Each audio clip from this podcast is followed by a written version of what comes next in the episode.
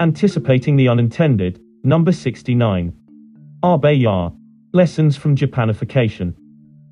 September 15, 2020. By Raghu Sanjay Lal Jaitley. Goodbye Abe. You tried and we learned. Shinzo Abe, the longest-serving Japanese prime minister ever, stepped down from office last week. His second term that began in late 2012 was marked by his prescription for reviving Japanese economy. The world called it Abenomics.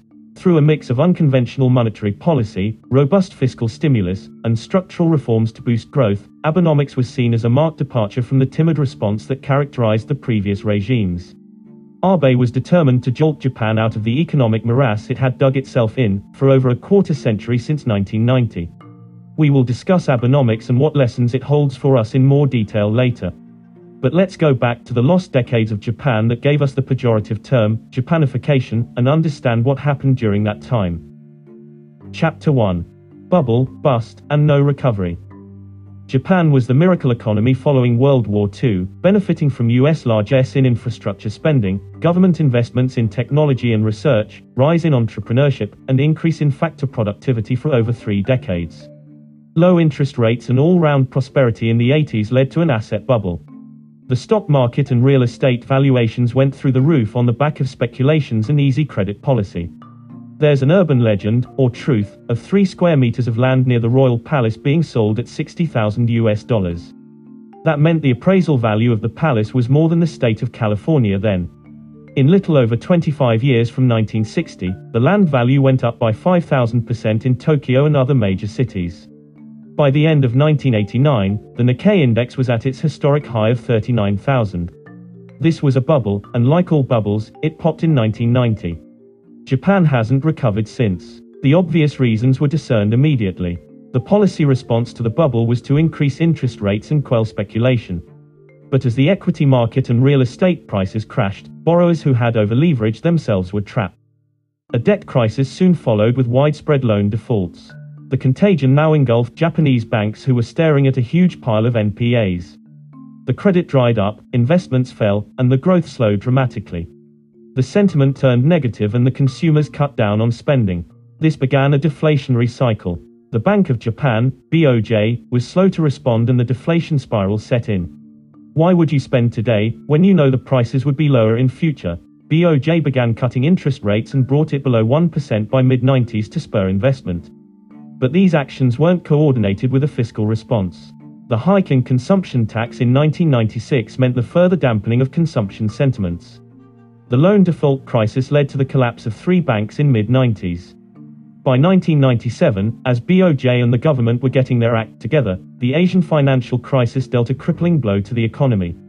This set it back for another 3 years. Chapter 2. What went wrong? Krugman in 1998 argued the lost decade of the 90s was because of monetary policy failure. His view was the BOJ should have publicly taken a high inflation target that would have avoided a deflation and prevented interest rates from going down to zero. Of course, this is supported by theory. A higher inflation target anchors inflation expectation at a higher number, and this increased expectation in turn leads to higher inflation because of the forward-looking aspect of the aggregate supply equation. Further, the increase in inflation expectation would reduce the real interest rate because it takes time for nominal interest rate to reach its long-term level. In the short term, this reduced real interest rate stimulates growth, which in turn increases inflation.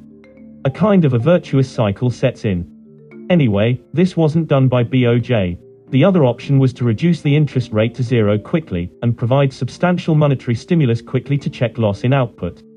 A combination of a high inflation target, as suggested by Krugman, and monetary easing policy could have possibly worked. Between 2001 and 2006 the BOJ went on a quantitative easing overdrive, purchasing long-term Japanese government bonds. After the global financial crisis of 2008-09, the BOJ extended this program to purchase private sector financial assets including corporate bonds, ETFs, therefore equity in private companies, CPs, and invest in real estate investment trusts, REITs. This had an impact on financial markets with stock markets rising, fall in bond yields, and increasing corporate bond issuances. But this expansionary policy came at a cost. The debt-to-GDP ratio, which was around 60% in the 90s, went up to 240% by 2012. However, all of these measures didn't move the needle on inflation. It is possible a higher purchase of private risky assets like corporate bonds and commercial paper instead of government bond would have spurred growth and raised inflation expectations. But that was not to be. Separately, the lack of coordination between monetary and fiscal policies hurt the economy. There were multiple increases in taxes to balance the budget while the monetary policy was working to increase consumption sentiments. Lastly, there was a lack of clear communication to manage expectations among the public about long-term inflation, interest rates, or growth. A forward-looking guidance by the central bank on these parameters provides assurance to market participants, more so when the financial system is weakened by high NPAs and general risk aversion. A recent example of this was seen when the US Fed indicated it will purchase corporate bonds as part of its stimulus during the pandemic. The planned purchase announcement itself did the trick in raising bond prices before Fed actually bought a single one of them. Chapter 3. Abenomics in play. Shinzo Abe and BOJ Chairman Haruhiko Kuroda assimilated the learnings from the lost quarter century to formulate the three arrows of the Abenomics in 2013. The three arrows were: first, a monetary policy based on qualitative and quantitative easing, QE, framework with a 2% inflation target, significant purchase of long-duration government securities and private risky assets, expansion of BOJ balance sheet, and upfront guidance on these numbers. BOJ promised to double its monetary base to 54% of the GDP by 2014. Second, a robust fiscal policy that increases absolute government spending on areas like public infrastructure, welfare for its aging population, and servicing the debt. This was to be done in close coordination with the monetary policy actions. Third, structural reforms to spur growth and private investment. This includes lower corporate tax, increase in participation of women in the labor force, more immigration and acceptance of high-skilled foreign workers, more inbound tourism to Japan and championing free trade, TPP, lower FDI barriers, and global liberal order to counter China. You couldn't fault their prescription based on what they learned from their past. Abenomics wasn't a radically new construct, but in bringing the three arrows together, setting targets for them, and then communicating it clearly indicated Abe meant business. Japan needed to be jolted into a path of recovery, and this was the way to do it. The salience of Abenomics grew as more economies, including US and EU, followed the path of QE to stimulate growth and manage financial stability. Chapter 4. Did it work? Well, it is a mixed bag. The inflation in Japan remained persistently below 1%. The primary objective of the three arrows was to warm up the economy to an extent that spurs demand and gets the investment cycle going. On that count, it failed. It has seen limited success in increasing women labor force participation, more immigration, and in keeping debt to GDP at a near constant level of 240% pre-COVID, despite the increase in monetary base. It's not an unqualified success. The counterfactual, of course, can be asked: could Japan be worse off today if not for Abenomics? I think it would. Chapter 5. Lessons from Abenomics. So what are the lessons learned from 7 years of Abenomics in Japan? Robin Harding, writing for the Financial Times, has 6 lessons from Abenomics for the world struggling with Japanification. The link to the article is available on screen. I am paraphrasing below. Point 1. Monetary policy through massive purchase of government securities and private assets work. The bazooka of 2013 had a positive impact on the Japanese economy. Stock markets boomed, credit uptake went up, and unemployment fell. Point 2. Despite the promise of coordinated monetary and fiscal actions, Abe couldn't keep fiscal hawks down.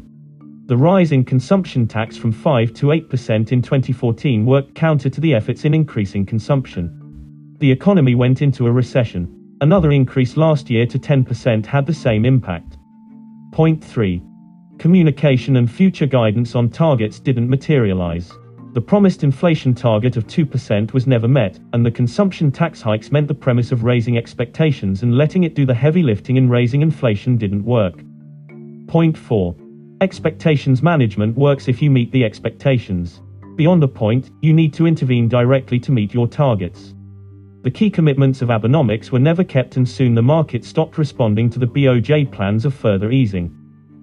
Point 5.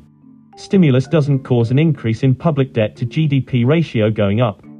We have discussed this already. It remained range-bound at 240%. Point 6. Structural reforms didn't cut to the key issues confronting Japanese society, an aging population leading to a fall in total factor productivity, a disappointed younger generation carrying the burden through levies and taxes on income, strong hierarchical working style stymieing innovation, and a reluctance to embrace large-scale immigration to get out of this rut. An advantage so far for the US. Chapter 6. Our lessons. These are important lessons from India as we consider the options to revive growth after the pandemic. The fears of an increase in fiscal deficit and a rise in debt, lack of coordination between fiscal and monetary actions, and poor communication or guidance to the public about the road ahead, should look familiar to all of us. We can avoid these pitfalls and yet bank on the demographic dividend that's still available to us, to have a version of Abenomics work for us. The Abe playbook didn't work for him, but it could work for his friend, Prime Minister Modi.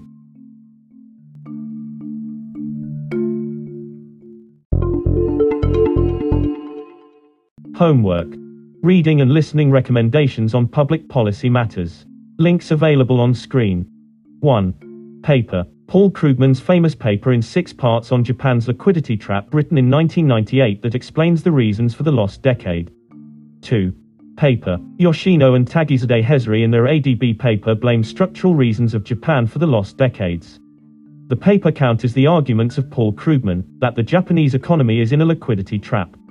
For them, Japan's economic stagnation stems from a vertical IS curve rather than a liquidity trap.